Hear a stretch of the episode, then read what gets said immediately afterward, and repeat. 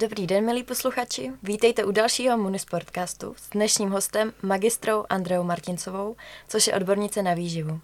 Náplní našeho dnešního podcastu bude obecně téma sport a výživa se zaměřením ať už na prevenci zranění, rychlejší návrat sportovce ke sportu, tak na konkrétní makro- a mikroživiny, které jsou vhodné v případě zranění zařadit do jídelníčku. Také bychom se chtěli věnovat nejen fyzickému zdraví, ale také souvislostem výživy a mentálního zdraví. A na závěr se dozvíme, kde najít kvalitní informace o výživě a také, jaké jsou dle hosta největší mýty v oblasti výživy. Poprosím tě tedy, aby se s nám představila a pověděla posluchačům něco o sobě. Tak krásný dobrý den posluchačům. Jak už bylo zmíněno, mé jméno je Martincová Andrea. Působím na Fakultě sportovních studií v pozici doktorantky. Vystudovala jsem regeneraci a výživu ve sportu, následně aplikovanou kineziologii a nyní působím tedy na doktorátu. Mimo doktorát tak se i věnuju v praxi výživovému poradenství. Působím pro výživovou poradnu Viviente a výživovou poradnu Institut moderní výživy. Ve svém volném čase ráda sportuji, momentálně nejvíce se zaměřuji na horskou cyklistiku, případně běhy po horách a turistiku. Přesunuli bychom se k první otázce a ta se týká souvislostí mezi výživou a prevencí zranění při sportu. Jak správná výživa může pomoci předcházet zraněním a zlepšovat, případně zrychlovat zotavení ze sportovních zranění? Mm-hmm. Tak eh, na úvod je potřeba říci, že vlastně sebelepší jídelníček nám určitě nezaručí, že bychom se vůbec nezranili. Nicméně, opakem, když budeme provádět nějaké velké dietní chyby, tak eh, určitě to riziko, ať už zranění nebo onemocnění, můžeme značně zvýšit. A jsou tedy nějaké nejlepší stravovací návyky pro sportovce, kteří se právě snaží minimalizovat to riziko zranění? Mm-hmm. Tak eh, ty uh, nejlepší stravovací návyky nemůžeme říct, že jeden nějaký přesný stravovací návyk nebo obecně, uh, který jsou nejlepší, ale uh, abychom uh, minimalizovali riziko zranění, tak obecně ta výživa pro sportovce vychází ze uh, zásad a doporučení správné výživy pro obecnou populaci s tím, že jsou potom individualizovány k danému sportu. Sporty máme vytrvalostní, silové, případně kolektivní a každá tady ta skupina sportů má potom nějaké své dané individuální potřeby. Uh, obecně zase můžeme říct, že je důležitý uh, udržet uh, z toho uh, kvantitativního hlediska optimální energetickou bilanci, uh, takže dostatečný energetický příjem, protože sportovci jej mají zvýšený, Kdyby tomu z dlouhodobého hlediska tak nebylo, tak eh, hrozí eh, takzvaný syndrom relativní energetické nedostatečnosti. Někteří třeba posluchači jej můžou znát tento syndrom pod zkrátkou RED-S syndrom, eh, což je vlastně komplexní narušení fyziologických funkcí u daných sportovců a to se potom projevuje mimo jiné i zvýšenou úrazovostí, zhoršenou funkcí imunitního systému, takže můžou být zhoršeně nebo mít větší náchylnost k různým onemocněním, eh, případně i zhoršenou koordinací, takže když vykonáváte nějaký sport, máte zhoršenou koordinaci, zase to může vést k nějakému akutnímu eh, zranění. Eh, tento syndrom se nejvíce uh, vyskytuje u sportovců, ať už třeba vytrvalostního charakteru, nebo třeba esteticko-koordinačních, což je třeba gymnastika, uh, případně může být i u bojových sportov, uh, sportů, Není to jenom otázka u žen, ale i u mužů. A vlastně jsou to obecně sporty, kde se různě vlastně dochází ke změnám hmotnosti, cílená třeba ztráta hmotnosti, aby se zvýšil ten výkon. Takže vlastně Obecně zase je to spíš o té uh, kvantitě té stravy, takže vlastně sportovci, aby předcházeli zraněním, tak by měli mít zvýšený nároky a zvýšit to množství stravy. A dále, když se podíváme z druhého hlediska, z toho kvalitativního, tak uh, každý to odvětví sportu má nějaká svá specifika. Například siloví sportovci, tam bychom se měli víc zaměřovat uh, na zvýšený příjem bílkovin oproti běžné populaci. Naopak třeba vytrvalostní sportovci zase by měli mít pro podporu uh, aby měli vlastně dostatek energie nejenom během tréninku, výkonu nebo podpořili regeneraci, tak dbát více na příjem eh, živin jako například komplexních sacharidů nebo sacharidů obecně. Takže i z tohle z toho důvodu můžou podpořit. Uh, Není jenom důležitý přijímat sacharidy, ale bílkoviny, ale taky z jakých zdrojů.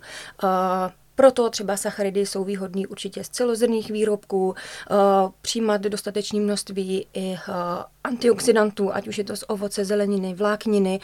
Když přijímáme bílkoviny, tak upřednostňovat kvalitní zdroje, ať už to je maso, ať už to máme třeba vejce, mléčné produkty, tam určitě bych eh, doporučila zakysané mléčné výrobky, které mají příznivý vliv na střevní mikrobiom mimo jiné a naopak se vyvarovat vysoce průmyslově zpracovaným potravinám, eh, což jsou například fast foody, jsou to polotvary, eh, jsou to i uzeniny, takže byla vlastně potraviny, kde je zvýšené množství soli a nepatří do, ani do, vlastně do běžného jídelníčku pravidelně a na tož sportovců. Uh-huh. Tím pádem lze tak nějak říct, že může nesprávná výživa zhoršit stav po zranění, případně vést k častějším zraněním? A, tak a, když se zamyslím na tou otázkou, tak mě hnedka ve mně evokuje, a, když by tomu tak bylo, že by se vlastně nesprávná výživa zhoršila stav po zranění, tak a, když bych si natrhla a, vás a, například a, špatně k jedla, tak by se mi sám od sebe přetrhl, tak to asi bych úplně takhle nenazvala. A, nicméně jako opačným způsobem to funguje, a, tím, že a, vlastně ta správná zase výživa, když ji podpoříme, tak může určitě ten proces regenerace a rekonvalescence značně urychlit.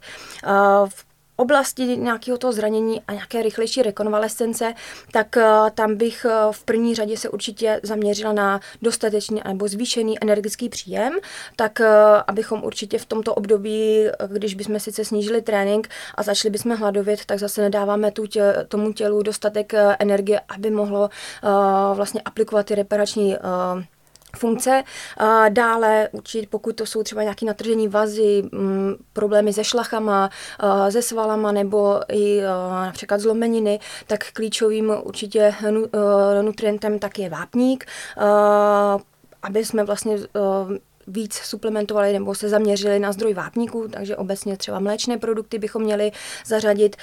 Když bychom chtěli podpořit vstřebávání toho vápníku, tak je určitě dobré zařadit vitamin D, případně vlastně IK, navýšit zdroj bílkoviny, takže nebudeme se asi tady bavit o konkrétních číslech, ale když sportovec má běžný jídelníček, eh, snídá chleba se šunkou, tak eh, dbát na to, že si nedá jeden plátek šunky, ale třeba tři plátky šunky. Pokud snídá jogurty řecký, eh, tak ideálně tady ty řecké jogurty, skyry, které mají vyšší množství bílkovin a zaměřovat se, když si dá na večeři dvě vajíčka, tak klidně tři. Takže vlastně takhle už prakticky může navýšit ten příjem bílkoviny a myslet na to během dne. Jakmile si dá nějaký oběd, aby si třeba už záměrně nevybíral jenom těstoviny aliolio třeba, ale vybral si třeba nějaký kuřecí steak eh, s, s některou takovou přílohou, aby vlastně ten příjem bílkovin tam byl zabezpečený. A pak bych určitě doporučila navýšit například nebo zaměřit se i na příjem omega-3 masných kyselin, který najdeme nejvíce v rybách, takže když si dáte tuňáka, losos nebo třeba na večeři krevety, někteří požitkáři, tak určitě i ty omega-3 masné kyseliny tak mají protizánětlivý efekt a mohou mít vliv na, na třeba urychlení hojení. Nicméně bych ráda ráda podotkla, že uh, urychlení, uh, ať už po zranění nebo nějakého hojení, tak nám nezachrání jenom dané látky, že navýšíme, ale to zase celkově potřebujeme tomu tělu dát klid a celkově ten jídelníček mít co nejpestřejší, uh, takže vlastně není žádný doplněk stravy nebo jedna látka, která by nás spasila. Mhm. Takže už si to trošku nakousla, ty protizánětlivé mhm. potraviny. Takže teda je důležité konzumovat ty potraviny s protizánětlivými vlastnostmi, ať už pro tu prevenci sportovních zranění nebo tu rychlost hojení. Uh, já, já bych řekla samozřejmě ano, možná posluchačům nejprve uh, přiblížit, že vlastně, co je to ten zánět, protože ten je považován za vlastně přirozený obraný mechanismus těla, který využívá při ochraně, při nemocemi nebo nějakými infekcemi, nebo když se něco stane. A vlastně už jsou i takové hypotézy, že jsou potraviny, které buď to působí který vlastně působí že mohou zvyšovat nebo snižovat ty zánětlivé markry v tom těle. Mezi potraviny, které je mohou snižovat, takže působí protizánětlivě, tak to jsou opět potraviny, které jsou bohaté na obsah vlákniny, ať už je to celozrné pečivo, můžete zařadit třeba kneckenbroty, zase ovoce, zelenina, případně to jsou i různé omega-3 masné kyseliny, které najdeme v rybách, olivový olej, takže jsou to opět potraviny, které můžeme nalézt v doporučení správné výživy i pro obecnou českou populaci. A Oproti tomu jsou potraviny, které ten zánětlivé procesy můžou uh, víc stimulovat. A to jsou opět potraviny, které bychom v tom jídelníčku měli omezovat, nejlépe i vyřazovat.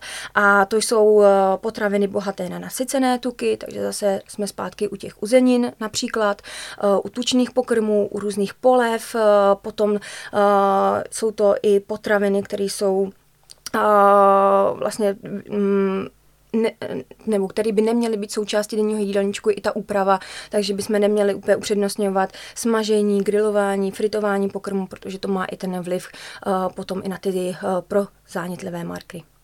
Uh-huh. Už jsme tady nějaké ty vitamíny, minerální látky zmínili, ale na které by si konkrétně měli sportovci ve svém jídelníčku dávat zvláštní pozor? Uh, myslíte jako obecně, uh, který uh, vlastně vitamíny, případně minerální látky by měly navýšit v tom mm. jídelníčku, uh, tak uh, uh, jsou to vlastně, uh, nebo takhle výživa, nebo i uh, doplň, nebo ty jednotlivé mikronutrienty u těch sportovců a běžné populace se liší. Tím, že vlastně sportovci mají zvýšený energetický příjem a mají i výdej, tak je potřeba do jídelníčku pravidelně některé ty minerální látky například zařazovat, nebo vitamíny. Obecně se může jednat například o antioxidanty, což můžeme zmínit vitamin A, C nebo E. Tam jenom bych ráda upozornila, oni v některých situacích mohou být dobrý sluha, zlý pán, ale pokud si vlastně jedno, ty antioxidanty dáme i hned po tréninku, tak můžou zhoršit adaptaci na ten sportovní výkon. Takže když už bychom si dali do jídelníčku, uh, bychom konzumovali antioxidanty tyto, tak bych je doporučila mimo uh, tu tréninkovou zátěž, nejlépe třeba ráno, a když máme až odpoledne ten trénink, ale ne i hned uh, po tom tréninku. Uh, dále bych uh, určitě doporučila navýšit uh, přísun vitamínu D, který má vliv například uh, nebo nemůže mít negativní vliv na nějakou slab, svalovou slabost. Nedostatek vitamínu D může i dlouhodobě způsobovat například unavé zlomeniny. A na tento příjem tohoto vitamínu by si měli dát obzvlášť pozor sportovci, kteří trénují hodně ve vnitřních prostorách, takže vlastně, kteří jsou endoroví sportovci, ne, nejsou tolik na slunci a nebo třeba i sportovci v, zimních, v zimním období, kdy nejsou tak vystavovaní, nebo obecně my nejsme vystavováni slunečnímu záření, který je vlastně významný zdroj syntézy vitamínu D v naší kůži. Pak společně s D, tak to může být vitamin K určitě, který bych tam zařadila. U žen stoprocentně železo, protože vlastně i v například v období periody, tak jsou zvýšené ztráty u žen uh, toho železa, tak uh, aby předcházely únavě, anémii, uh, společně s železem zvýšit i přísun kyseliny listové například, nebo B12, které jsou zase důležitý pro tu krvetvorbu. Uh-huh. A co například hořčík? To si myslím, že je mezi uh, sportovci hodně zmiňovaný. Uh-huh. Není to občas ta suplementace přeceňovaná? Uh, u toho hořčíku bych říká ano, on se často využívá uh, vlastně na, uh, nebo pro podporu nebo zamezení křečí. Uh, často ale ty křeče nemusí být způsobeny jenom nedostatkem hořčíku, ale vlastně v té svalové kontrakci tak je důležitý například i vápník a uh, mnohdy ty křeče mohou být způsobeny více dehydratací, uh, hlavně u vytrvalostních sportovců než jenom samotným hořčíkem. Mm. Dobře, tak děkuji moc. A dále bych se přesunula k hydrataci. Ta není tak často zmiňovaná jako, jako právě ta strava. A je tam nějaký vliv hydratace na prevenci zranění, případně je nějaký význam pravidelného pit, pitného režimu pro sportovce? Mm-hmm. Uh, děkuji za tuhle otázku, protože obecně hydra, uh, hydratace nebo vlastně pitný režim bývá často opomíjený, nejenom u sportovců, ale i u běžné populace. E, nicméně zase tady vidíme rozdíl u sportovců a běžnou populací, že vlastně sportovci tím, že mají větší i energický výdej, více potí, takže ten e, pitný režim potřebují mít navýšený oproti běžné populaci. E, nejsem zastánce úplně nějakého i obecního doporučení 2 litry za den, 2,5 litru, protože e, ta úroveň hydratace nebo kolik, jaké množství uh, tekutin bychom měli přijmout, tak je strašně moc individuální. Je rozdíl, jestli bude silový sportovec, který bude eh, cvičit uvnitř, eh, kde bude nějaká optimální vlhkost. Je rozdíl, jestli bude vytrvalostní sportovec, který se bude třeba hodně potit, protože i ta míra pocení ovlivňuje, kolik eh, tekutin bychom měli přijmout. Ovlivňuje to i tělesná stavba, teplota okolí a je tam velké množství faktorů. Nemyslím si, že by měla třeba únava úplně nějaký přímý vliv na riziko zranění, nicméně Nicméně, eh, pokud budeme mít sportovce, který bude zjemně dehydratován, může to způsobit i nějakou únavu, nepozornost a to zranění nebo nějaké pády můžou být právě způsobeny eh, vlivem únavy, eh, které je zase způsobená dehydratací. Takže spíš tady z tohohle z toho hlediska, nicméně když se ještě vrátíme k nějakým doporučením, tak běžně i klientům doporučuji se spíš řídit dle barvy moči. Takže pokud si klient odskočí na toaletu, podívá se, ta barva moči je čirá, nezapáchá, je to v pořádku. Pokud už je ale tmavá, zapáchající, tak je potřeba ten příjem tekutin navýšit.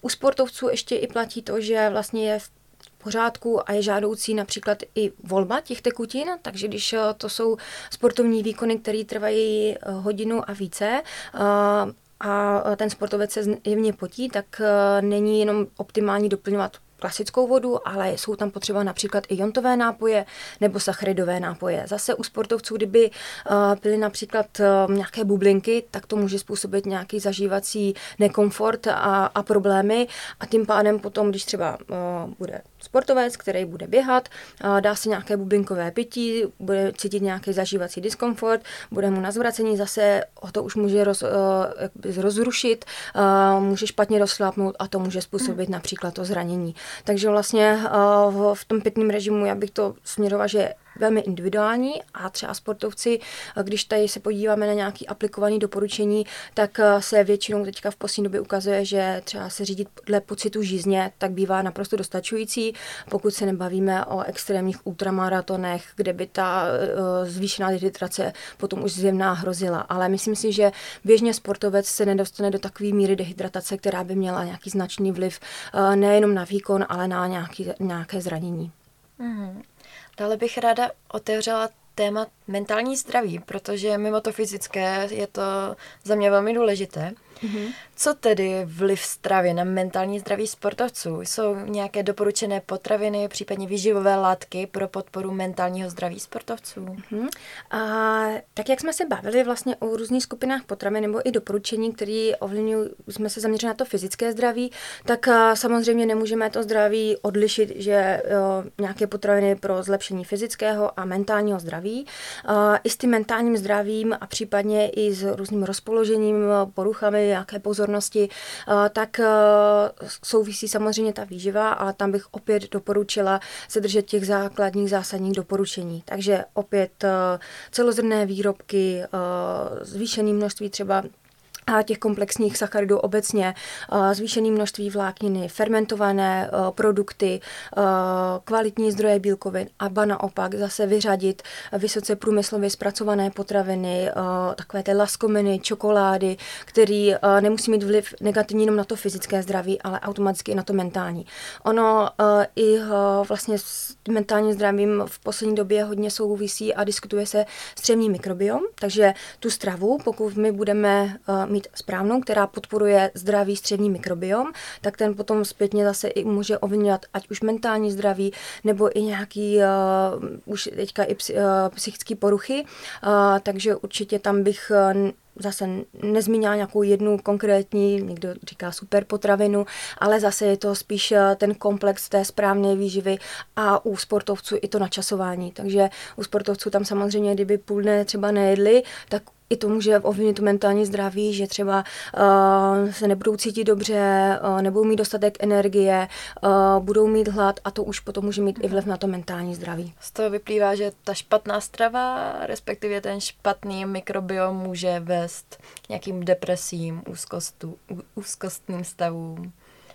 Uh, nemyslím si, že by to byla jako je, zase jediná příčina, která by vedla, to si myslím, že by mm. lékaři mi uh, nepoděkovali, uh, ale samozřejmě to určitě uh, může působit jako část prevence mm. těmto stavům. Uh, nemůžeme se říct, že pokud budeme mít špatnou výživu, jak na zranění, tak hnedka budeme zranění nebo budeme mít deprese, to určitě ne, ale samozřejmě díky té stravě můžeme udělat ten krok hmm. Eh, k té prevenci a proto být spokojený a zdravý. Myslím si, že i plno sportovců to tak má, že uh, když si zajde na, uh, na nějaký trénink, vydaří se jim, tak jsou, tak jsou šťastní, doplní kvalitní zdroje výživy, tak to jenom podpoří to i to mentální, i psychický zdraví. Takže dá se říct, že je to zase jeden z těch faktorů, co by Přesně tak. K tomu vést. ono je to vlastně, souvisí to s celkovým životním stylem, hmm. protože vlastně nemůžeme se na výživu dívat izolovaně, na pohybovou aktivitu izolovaně a například na regeneraci. Já vždycky říkám, že i u těch sportovců uh, jsou vlastně to, ten sportovní výkon je uh, tvořen třemi základními komponenty. Ať už je to trénink, takže můžete mít skvělého trenéra uh, a můžete mít skvělý trénink, Potom je to výživa a nějaká regenerace. Tyhle jsou za mě tři základní aspekty, abychom mohli zvyšovat tu výkonnost a ani jeden aspekt není nahraditelný jiným. Tak jak když hokejista půjde eh, na trénink a nevezme si výstroj, tak ten trénink asi nebude úplně kvalitní. Tím pádem takhle bychom se měli dívat i na tu výživu. Když půjde hokejista na trénink a nenají se, tak ten trénink nikdy nemůže být efektivní a kvalitní. A zase, když ten samý hokejista půjde na trénink a uh, bude po flámu celo, celonočním, nebude mít spánek, nebude dobře zregenerovaný, tak ta výkonnost nemůže nikdy růst. Uh, bohužel v dnešní době často bývá uh, záměr jenom na tu výkonnost. Trenéři prostě jdou tím směrem a opomíjí se často, ať už ta výživa nebo i ten spánek. A za mě to dlouhodobě není v pořádku a může to vést ke zhoršení výkonnosti a tím pádem i třeba k, k k větší pravděpodobnosti zranění. Takže pro, jako nemůžeme říct, že ta výživa je všemocná, ale je to zase takový ten jeden puclík do té skládačky, který je eh, velmi důležitý. Mm-hmm. Když už jsme u toho spánku, myslíš si, že jsou nějaké stravovací zvyklosti, které nám ovlivní ten spánek a bude případně nám vlastně zlepší kvalitu toho spánku? Mm-hmm. A když se podíváme asi v rámci celého dne, tak zase správný načasování ten jídelníček, vzhledem i k tomu výkonu, uh, tak v rámci toho dne bude, bude mít ten sportovec dostatek energie a bude tím pádem mít kvalitní spánek, bude mít i dost uh, živin, uh, aby vlastně docházelo k těm regeneračním procesům.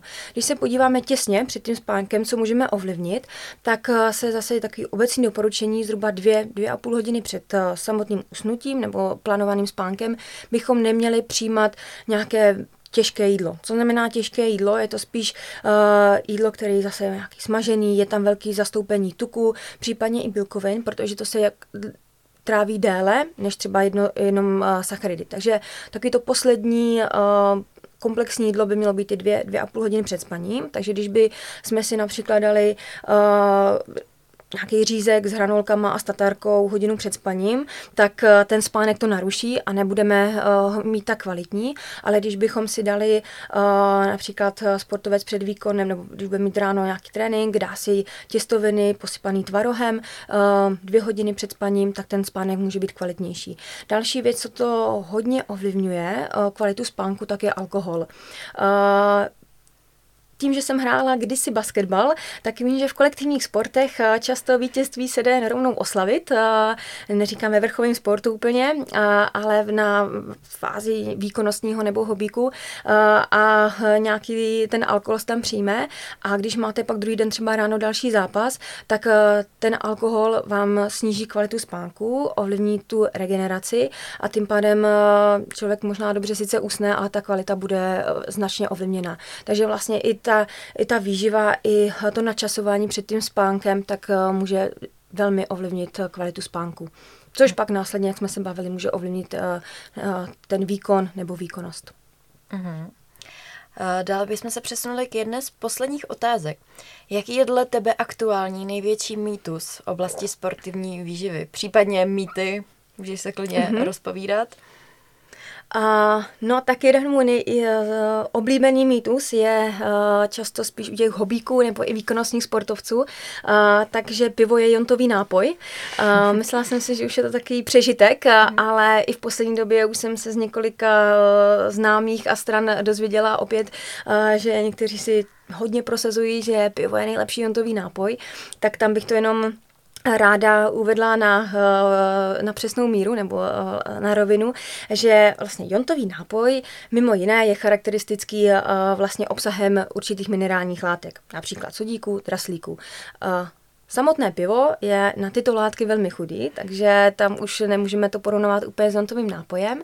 A dále obsahuje alkohol, a který má močopudný neboli diuretický účinek, a takže my vlastně po výkonu potřebujeme se hydratovat, takže navýšit množství tekutin, se zavodnit, ale vlastně to pivo a alkohol v něm obsažený má opačný efekt. Takže na tu regeneraci nám to úplně nepomůže. Uh, případně někteří si obhajují, že přece to má vitamin B, uh, takže je to významným zdrojem B. Uh, tak když se třeba podíváme, tak vitamin B jednak je v pivě samozřejmě obsažený, ale zhruba v jednom půllitrovém pivu, tak tam je nějaký necelý 3% doporučení denní dávky, takže opět nemůžeme jej považovat za nějaký významný zdroj vitamínu D, takže tam si každý spíš jenom hledá to, co v něm potřebuje eh, a eh, z toho důvodu vlastně nemůžeme vůbec eh, pivo a alkohol obsažený v pivě považovat jako jontový nápoj. Takže to je jeden například z mýtů a s čím se často i v poslední době setkávám, tak je vyřazování nebo vynechávání nějaké skupiny potravin. Nejčastěji teďka, možná to taky eh, znáte z okolí, tak eh, hlavně sacharidy jsou zlo, musíme je vlastně vymezovat z jídelníčku, eh, ale naopak například třeba pro vytrvalostní sportovce, kdyby vyřadili zdroje sacharidů, které nám dodávají energii, tak se určitě to bude mít negativní vliv na výkonnost, protože tam je důležitý i ten timing těch sacharidů, kdy je přijímat a uh, jsou významným zdrojem. Takže tam to vidím velmi neopodstatněný vynechávání například hlavně u vytrvalostních sportovců nějaké jednotlivé skupiny potravin a obecně nějaké módní diety a trendy, protože jak jsme se i dneska bavili, tak je důležitá ta pestrost i v té stravě, řídit se obecnými doporučeními a pokud my vynecháme nějakou skupinu potravin, nějaké látky, tak se můžeme ochudit o významný, ať už uh, zdroje vitamínů, minerálních látek, látek, vlákniny, eh, antioxidanty a podobně, což může mít zase z dlouhodobého hlediska například negativní vliv nejen na onemocnění, eh, výkonnost, ale i zranění. Uh-huh. A zakončila bych tento podcast otázkou. Teď je všude dost, spoustu dostupných informací, ale kde získat ty spolehlivé, pravdivé informace o sportovní výživě? Kde bys poradila posluchačům, kde hledat? Uh-huh. A tam hm, myslím si, že ten základ je i nejenom o sportovní výživě, ale obecně vědět základy správné výživy pro obecnou populaci. Tam například, co se týče internetových zdrojů, můžete nalézt na portále Společnost pro výživu, který vlastně dávají různá výživová doporučení, případně na Národním zdravotnickým informačním portále, eh, stránky Světové zdravotnické organizace, taky vydávají vlastně různá doporučení, eh, případně, eh, když se přemístíme víc už do toho sportu, tak bývají vlastně pravidelně publikovány doporučení Mezinárodního olympijského výboru, který dávají, takže tam taky můžete najít významné zdroje. Z těch potom knižních, kdo má rád knihy, tak bych určitě za sebe doporučila výživu pro maximální sportovní výkon od Heidi Sokolníka uh, a potom uh, od uh, našeho docenta Michala Kumstáta, který vydal dvě za mě skvělé publikace Sportovní výživa jako vědecká disciplína a potom společně s Tomášem Hlinským Sportovní výživa v tréninkové a závodní praxi, která je víc orientována do toho vytrvalostního sportu a pro příznivce a spíš těch silových sportů, tak bych doporučila knihu Moderní výživy od Lukáše Roubíka a kolektivu a případně, kdyby někdo měl rád eh, internetový uh, nějaký zase portály a časopisy, tak uh, Journal of Sport Medicine, tak tam bych určitě doporučila. Tak já ti moc děkuji, že jsi přijala pozvání a děkuji za spoustu tvých pohledů na věc, za vyčerpávající informace. Eh, doufám, že i posluchačům eh, se tento podcast líbil, byl přínosný a dozvěděli jste se něco nového. Tak jo, moc krát děkuji za pozvání a přeju posluchačům hodně zdraví a hlavně jídel, jídelníčkem proti zranění. Naslyšenou a budeme se těšit u dalšího podcastu.